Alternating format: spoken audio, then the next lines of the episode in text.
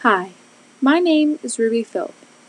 I chose to do my final reflection in the form of a podcast because I felt it would be a fun way to display a new piece of technology that I have learned to use this quarter.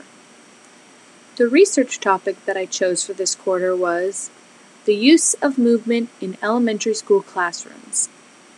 I chose this topic because I was always a very active kid, and I feel that movement can be an amazing tool when used properly in classrooms. I think that this is an important topic to learn about because teachers can use movement in many fun and different ways in their classroom. For example, you could do some stretching in the morning or in between lessons to help students get ready for learning. You could also use movement in a math lesson by having students act out shapes or equations.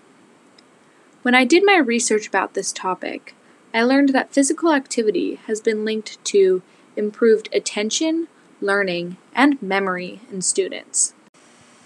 Also, studies have shown that children who are given aerobic breaks have larger gains in reading achievement. All of this points out that there is scholarly research to back up the importance of movement in elementary school classrooms. I was curious about individuals' personal accounts of how movement was used in their classrooms while they were in school. So the survey I created was geared towards everyone who had already finished elementary school, not just teachers.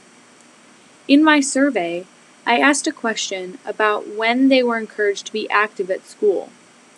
Every single person said that they were encouraged to be active at recess and in PE, but only one person that they were also encouraged to be active in their classroom.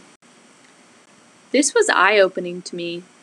My survey also showed me that 75% of the people who answered my survey never had a teacher use movement to help them better understand a lesson and 70% never had a teacher use movement to help them focus. This makes me think that many teachers are unaware of the benefits of using movement in their classroom, which is really unfortunate.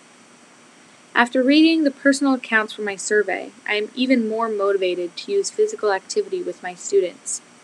I want to make sure that my future students come to school excited to learn every single day, and I will use movement as one of my many tools to do that job.